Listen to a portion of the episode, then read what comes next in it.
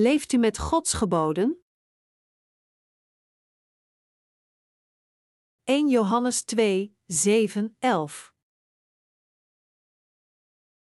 Geliefde broeders en zusters, ik hou u in deze brief geen nieuw gebod voor, maar een oud, dat u vanaf het begin bekend is.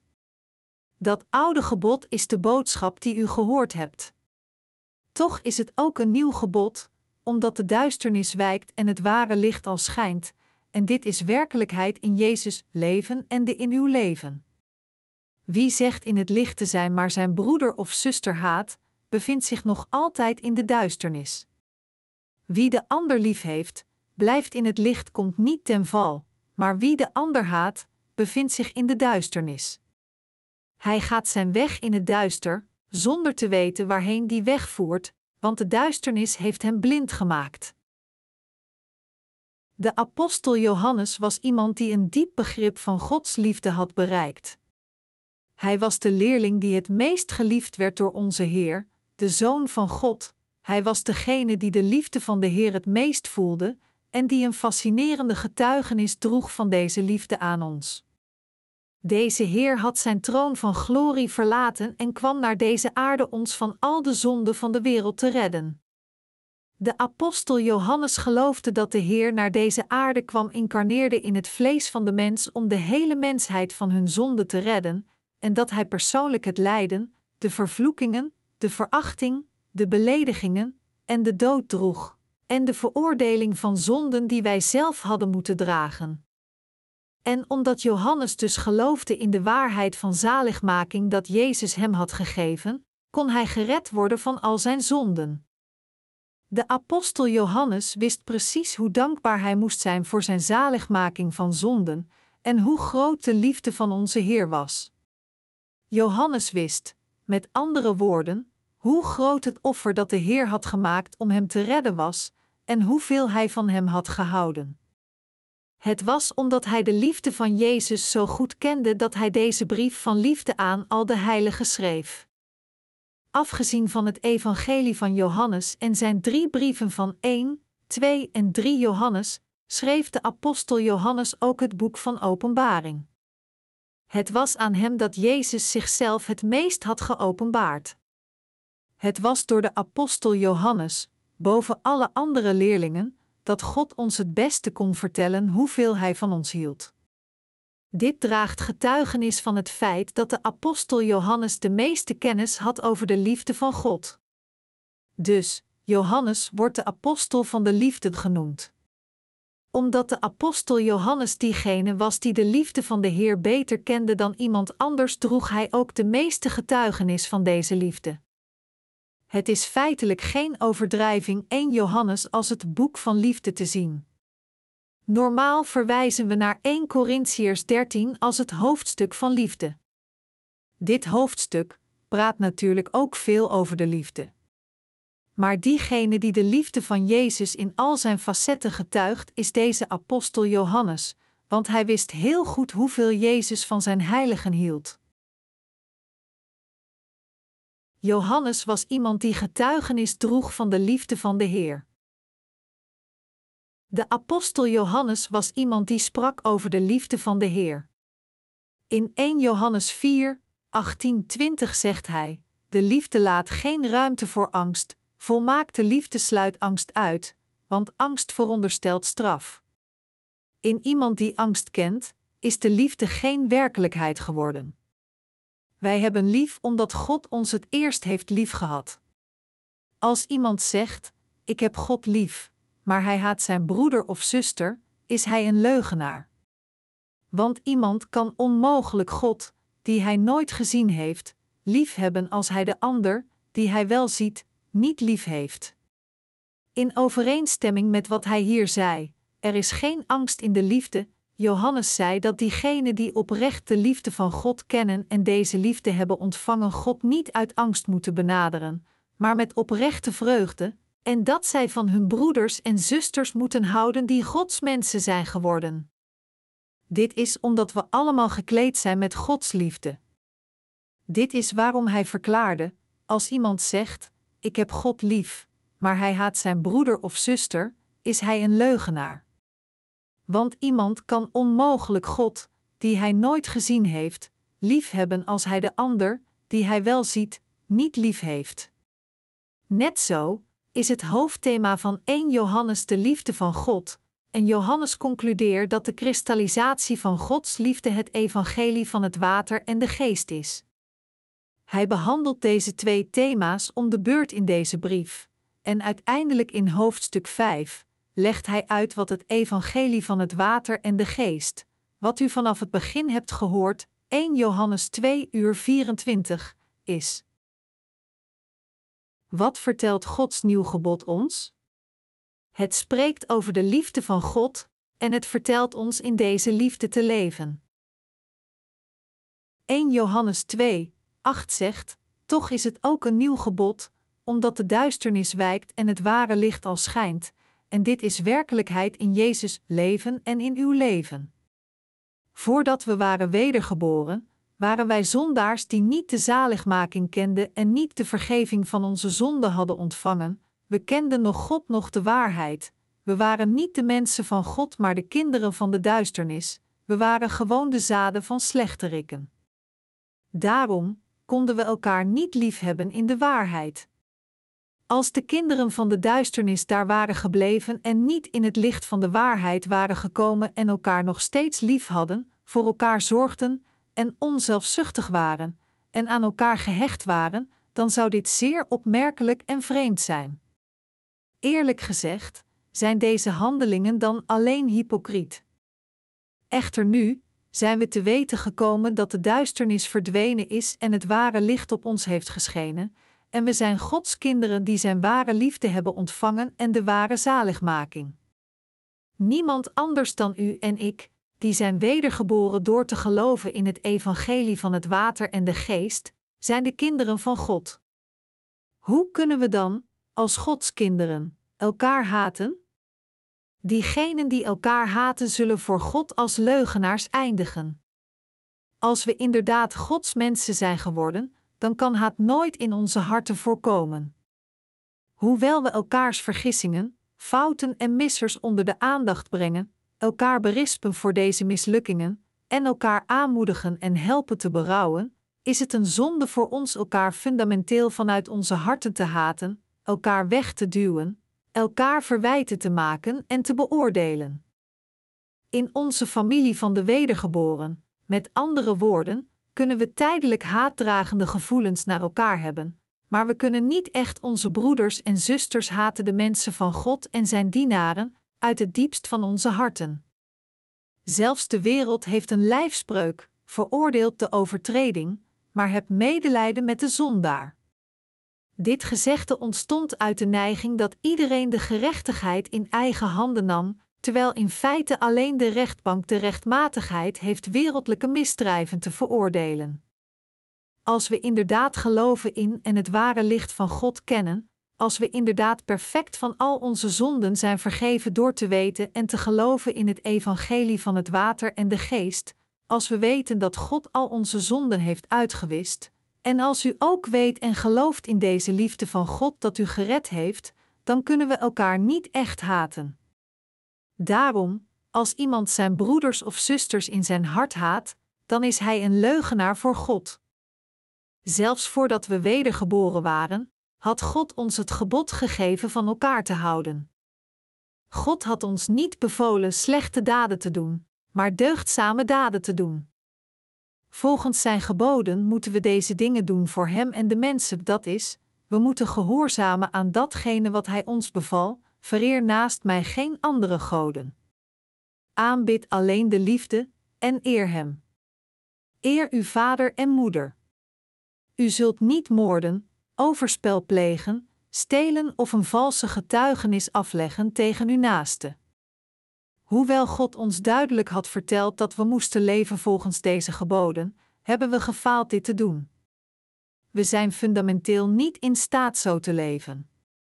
Maar de apostel Johannes vertelt ons opnieuw: Geliefde broeders en zusters, ik houd u in deze brief geen nieuw gebod voor, maar een oud, dat u vanaf het begin bekend is. Dat oude gebod is de boodschap die u gehoord hebt. Toch is het ook een nieuw gebod, omdat de duisternis wijkt en het ware licht al schijnt, en dit is werkelijkheid in Jezus' leven en in uw leven. 1 Johannes 2, 7, 8. Hij herinnert ons hier opnieuw eraan dat God ons verteld heeft van elkaar te houden. Wat is het belangrijkste punt waar de Bijbel zich op focust? Het is de liefde van God. Gods liefde voor ons is dit: onze Heer kwam naar deze aarde en heeft al onze zonden met het evangelie van het water en de geest uitgewist. Deze liefde, die God voor ons heeft, is de grootste en fundamenteelste liefde die ons in staat stelt ware liefde met anderen te hebben. Dankzij deze liefde kunnen we allerlei soorten van liefde hebben: de liefde die pastoors hebben voor de heiligen, de liefde die onze broeders en zusters hebben voor God, de liefde die wij hebben voor onze pastoors en voor onze broeders en zusters. Dit is niet de vleeselijke liefde, maar de geestelijke liefde, want zij komen alle voort uit de grootste liefde van God voor ons. Het is in deze liefde van God, in het evangelie van het water en de geest, dat we deze dingen ervaren. Ware broederschap wordt alleen gevonden in deze geestelijke liefde. Sinds ons bestaan alleen mogelijk is in Gods liefde, is het vanwege deze liefde van God dat we kunnen eten, drinken, lachen, praten, ademen en doorgaan met onze levens. Het is omdat de liefde van God zo overvloedig is dat we kunnen ademen op deze aarde en deze liefde voelen. In deze liefde van God hebben we de geestelijke zegens van de hemel ontvangen. Omdat Jezus zelf van ons hield, met andere woorden, zijn u en ik Gods eigen kinderen geworden die nu in vrede leven. Dit is waarom we meer van elkaar moeten houden. Alle waarschuwingen en berispingen zijn essentieel geworteld in zijn liefde. Dus als we de zwakkere broeders en zusters zien, hebben we meer medeleven en een diepere liefde voor hen. Maar diegenen wiens harten versteend zijn voor God worden harder berispt in zijn liefde. Voor dergelijke mensen is het Gods liefde voor ons hen hart te berispen, op hen te schelden en zelfs te straffen om hun harten terug te laten keren naar Hem. Hen alle latend, als het duidelijk is dat zij op een klif afstevenen, is niet de liefde van God. Eerder voorkomt de liefde van God hen naar hun eigen vernietiging te gaan op elk mogelijke manier.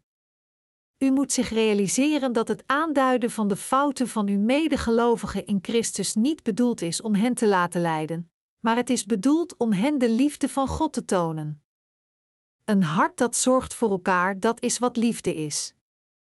Als iemand welkom zegt tegen de anderen met hun lippen, maar zijn hart is vervuld met vijandschap en boosaardige intenties, dan is hij niet in de liefde van God. Een soort van duisternis met bijbedoelingen, kan niet als Gods liefde worden gezien. Als een dergelijk persoon, die sprak alsof hij alles voor ons wilde doen, in plaats daarvan alles steelt dat we hebben en vlucht, dan kunnen we niet zeggen dat het bedrog pas werd gepleegd op het moment dat hij vluchtte, maar vanaf het allereerste moment dat hij het plan bedacht ons te bedriegen. Te zorgen voor elkaar vanuit het diepst van onze harten is wat Gods liefde inhoudt. Het is vanuit onze harten dat de liefde ontspringt. Hadden onze harten boosaardige intenties verborgen, zelfs als dergelijke intenties niet geopenbaard worden door onze handelingen, zijn ze nog steeds bedrieglijk. De Heer zei: God heeft ons lichaam zo samengesteld dat de delen die het nodig hebben ook zorgvuldiger behandeld worden, zodat het lichaam niet zijn samenhang verliest, maar alle delen elkaar met dezelfde zorg omringen, 1 Corinthiërs 12, 24, 25. Dit betekent dat hij dergelijke zwakke leden die niet kunnen leven, maar alleen door zijn liefde als zeer kostbare leden in zijn kerk heeft geplaatst. We moeten zorgen voor als de mensen van God, en we moeten bidden voor al diegenen die nog niet zijn wedergeboren. We moeten bidden voor de kerk, het lichaam van Christus, voor onze broeders en zusters en voor de dienaren van God. Al deze gebeden komen van Gods liefde. We bidden voor deze dingen omdat als de heilige gedijen in beide lichaam en geest, het ook een zegening voor ons de dienaren van God is.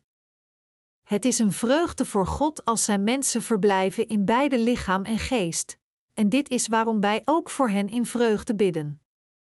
Ook omdat de vreugde van onze broeders en zusters niets anders is dan de ware vreugde van onze kerk, wij bidden voor hen met de beste wensen vanuit het diepst van onze harten. Al deze dingen moeten worden vervuld door geloof in de liefde van God, niets dat wij doen heeft enige betekenis. Ik wil niet dat de leden van Gods familie verdwalen.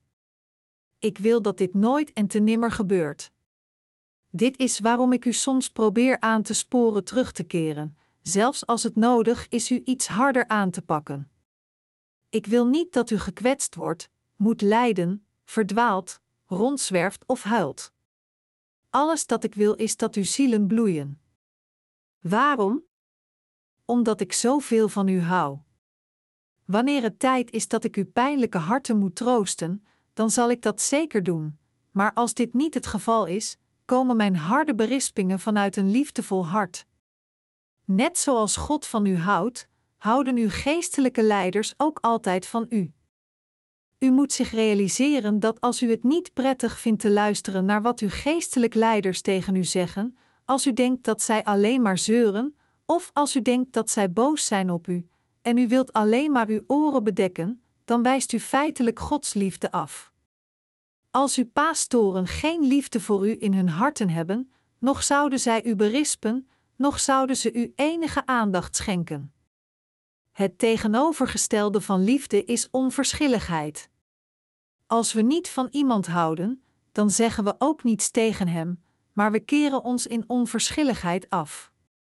Door te geloven in de waarheid van zaligmaking die God aan ons door Zijn liefde in ons heeft gegeven, zijn we nu nieuwe creaties geworden. Het is door ons geloof in het evangelie van het water en de geest dat we leven. Daarom, diegenen onder onze broeders en zusters wiens harten zijn gewond moeten worden genezen van hun wonden.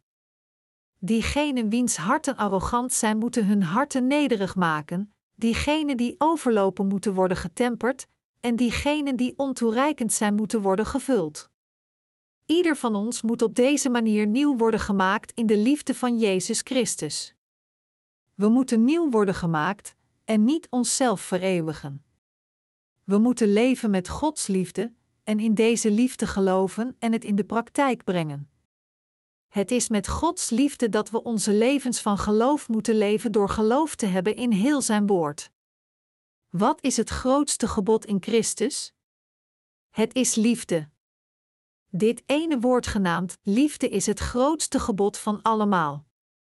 Gods liefde voor ons is zo sterk dat niets en niemand ons van deze liefde kan scheiden. Er staat geschreven: Sterk als de dood is de liefde, beklemmend als het dodenrijk de hartstocht. Hooglied 8, 6. Er was iemand die, toen diegenen waar hij van hield werden misleid door Satan en de dood aanschouwden, zijn liefde voor hen toonde door zijn eigen leven neer te leggen. Die persoon is niemand anders dan Jezus. Jezus hield van ons, en misleid door Satan, zijn we in zonde vervallen en hebben geleden en zijn gestorven. Maar om ons te redden, wie had op de rand van Hades gewandeld, aarzelde Jezus niet de dood van zijn lichaam te aanschouwen. Dit is de oprechte liefde die God voor ons heeft. Niets anders dan deze onvoorwaardelijke liefde heeft God ons gegeven, de liefde met welke Hij zijn leven gaf om ons te redden, is ware liefde. Kunnen diegenen die de rechtvaardige mensen zijn geworden door te geloven in het licht van de waarheid voortdurend verblijven en leven in duisternis? Nee, dat kunnen zij niet. De apostel Johannes zei in 1 Johannes 2, 19: Wie zegt in het licht te zijn, maar zijn broeder of zusters haat, bevindt zich nog altijd in de duisternis.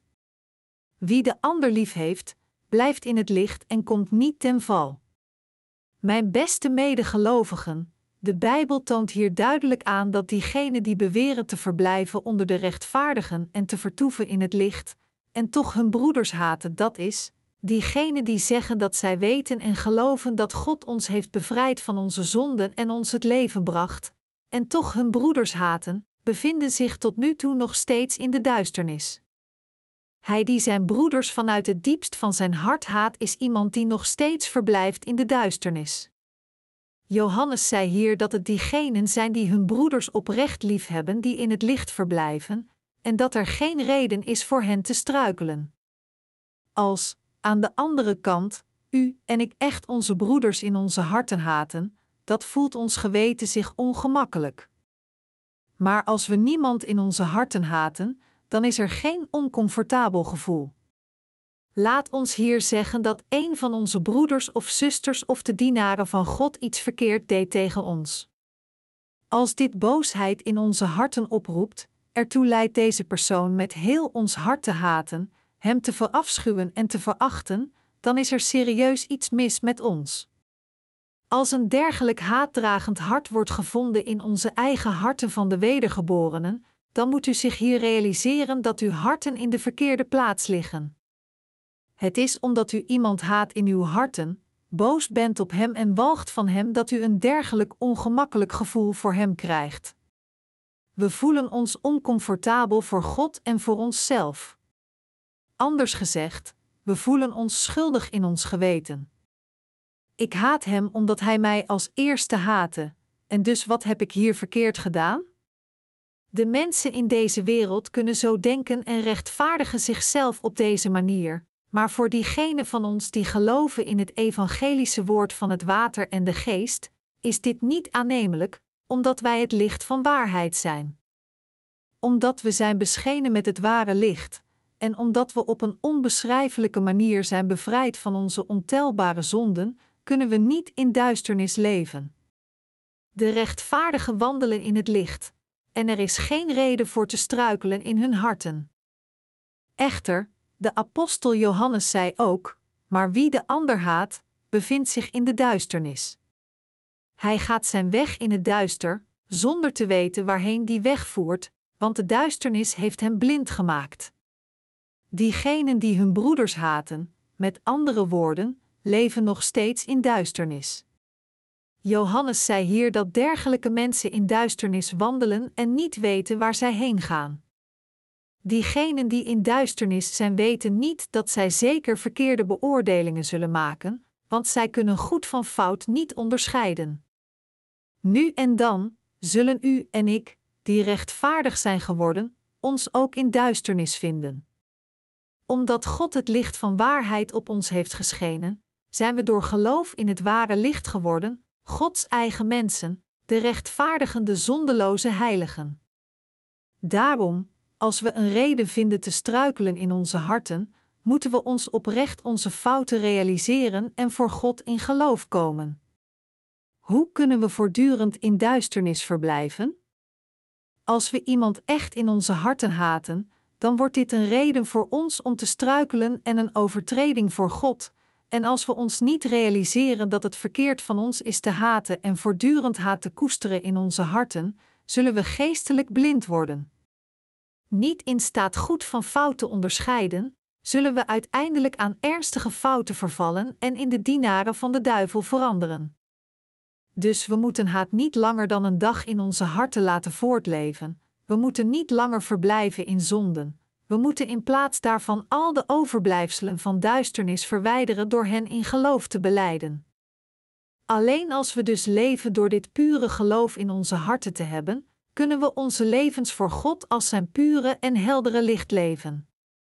Is de duisternis van ons weggenomen of niet? Natuurlijk is het weggenomen. Het ware licht heeft nu op ons geschenen. Dus voor ons is het oude voorbij, het nieuwe is gekomen, 2 Korintiërs 5 uur 17. Wij zijn reeds aan ons vervloekt noodlot ontsnapt. Omdat God ons van onze zonden heeft gered, ons een nieuw leven heeft gegeven, ons het eeuwige leven bracht, en omdat we in dit alles geloven, zijn we zijn eigen mensen geworden en hebben we het eeuwige leven ontvangen. Als de mensen die het eeuwige leven hebben ontvangen, waar moeten wij dan in verblijven? Wij moeten in het licht van de waarheid dat God kent verblijven.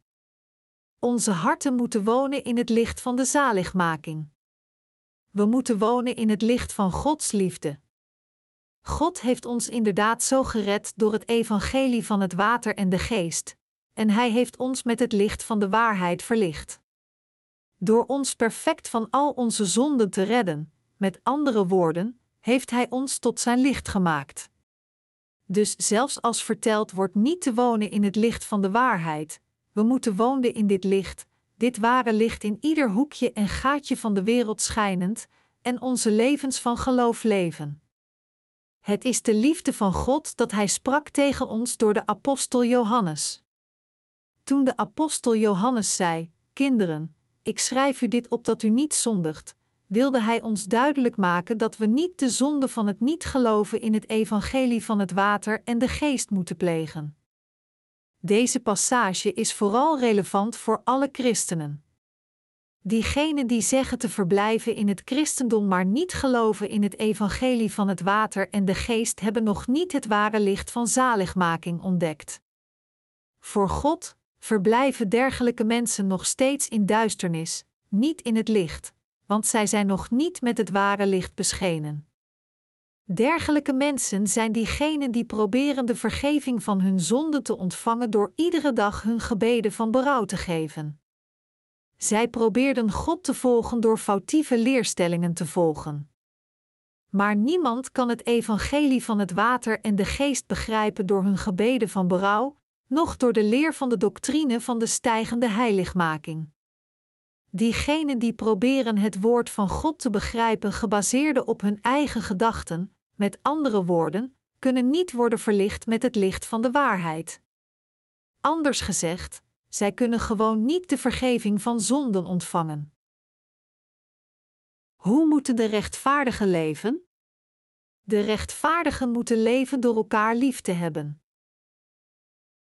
Na het ontvangen van de vergeving van zonden, hoe zijn onze geestelijke levens?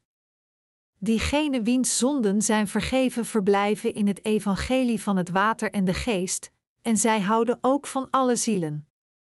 Met andere woorden, omdat we zijn vergeven van al onze zonden, houden wij van onze broeders en zusters wiens zonden ook zijn vergeven, en in deze liefde hebben wij broederschap met elkaar en koesterden we elkaar als mede-eigenaars van nieuw leven.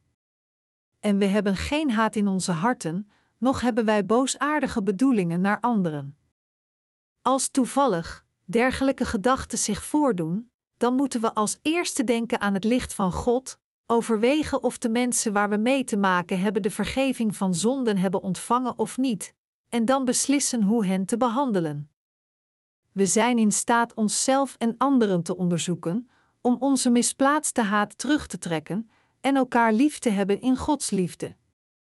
Aangezien onze Heer niet alleen mijn zonden heeft uitgewist, maar ook de zonden van al onze broeders en zusters en de zonden van alle menselijke wezens, is het alleen correct dat we van elkaar houden door te geloven in het evangelie van het water en de geest. We moeten elkaar echt lief hebben als we onze levens leven. Dit is de boodschap die de apostel Johannes geeft aan al diegenen die geloven in het evangelie van het water en de geest. Hoe zijn uw levens van geloof? Waar verblijven uw harten nu? Hebt u ooit iemand gehaat met heel uw harten, zelfs zo dat u die persoon wilde vermoorden? Hebt u toevallig nu zo'n hatelijk hart? Zo ja, dan zijn uw harten absoluut misplaatst. Als de Heer reeds al uw zonden heeft weggenomen, waarom houdt u elkaars zonden dan vast? Hoewel al onze zonden zo rood als bloed waren en zoveel als het zand in een woestijn, onze Heer heeft hen alle weggewassen door het evangelie van het water en de geest en veranderde onze harten zo wit als sneeuw. Als dit het geval is, en u inderdaad geheel bevrijd bent van al uw zonden door hierin te geloven, moeten uw harten dan niet, nu dat zij schoon zijn, de duisternis verafschuwen? Als onze Heer al de zonden die we hadden heeft uitgewist, al die zonden die zo dik als donkere, stormachtige wolken waren, hoe kunnen wij deze zonden vasthouden die God reeds heeft weggenomen, om voortdurend woede te koesteren, te zondigen en in duisternis verblijven? Vanaf het moment dat God al onze zonden heeft uitgewist en ons in zijn kinderen veranderde, hoefden we niet langer duisternis te leven. Daar Hij al onze zonden heeft uitgewist, met andere woorden, moeten wij ook onze overtredingen aan elkaar beleiden, elkaar voor dergelijke overtredingen berispen en ook tegen elkaar sorry zeggen, maar we moeten fundamenteel dergelijke slechte harten weggooien. Is er toevallig, mijn beste mede-christenen, iemand onder u die nog steeds zijn tanden knarst van haat? Is er iemand die nog altijd zo'n hatelijk hart ronddraagt? Denkt er iemand, als ik de kans krijg, dan zal ik zeker wraak nemen? Als er zo'n persoon is, dan is deze persoon niet in Christus gekomen. Dergelijke mensen zijn niet alleen geestelijk blind, maar zij houden zichzelf voor de gek en liegen. Zij worden zelf bedrogen. Als u echt in Christus bent gekomen en verlicht bent geworden met het ware licht, dan kunt u zonden haten, maar u zult een zondaar niet haten. Is dit niet waar? Natuurlijk is het waar. We moeten zorgvuldig luisteren naar wat de apostel Johannes ons vertelt. In 1 Johannes 1, 5 zegt hij: God is licht. Is God licht of niet? In dit licht zijn er soms zwarte puntjes, of is het vol van alleen licht? Het is helemaal licht. Dit betekent dat onze harten, als gelovigen, volledig gevuld zijn met het licht. Zijn er donkere plekjes in het licht? Nee, die zijn er niet.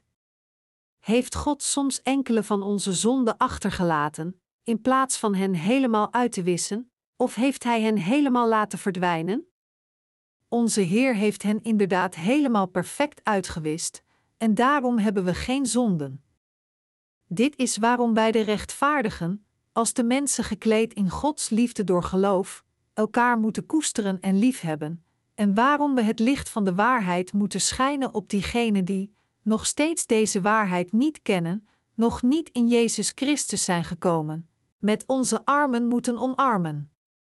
Tenminste onder onszelf, die de vergeving van zonde hebben ontvangen, moeten we ons altijd herinneren dat onze medegelovigen van hetzelfde ras zijn, onze familie, onze mensen, onze broeders en zusters. Dergelijke gedachtes, dergelijk geloof en dergelijke harten moeten ons altijd begeleiden als we onze levens leven. Een keer vroeg Jezus en diegenen die rond hem zaten: Wie zijn mijn moeder en mijn broers?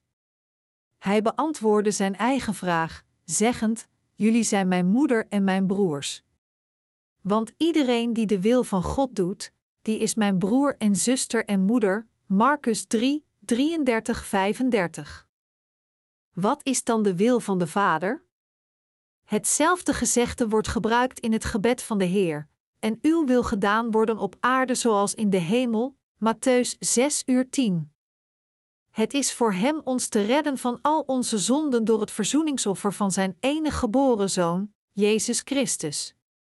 Het is onze zielen van hun eeuwige dood te redden, zoals staat geschreven in de Bijbel: Dit is de wil van Hem die mij gezonden heeft, dat ik niemand van wie Hij mij gegeven heeft verloren laat gaan, maar dat ik hen alle laat opstaan op de laatste dag. Johannes 6 uur 39.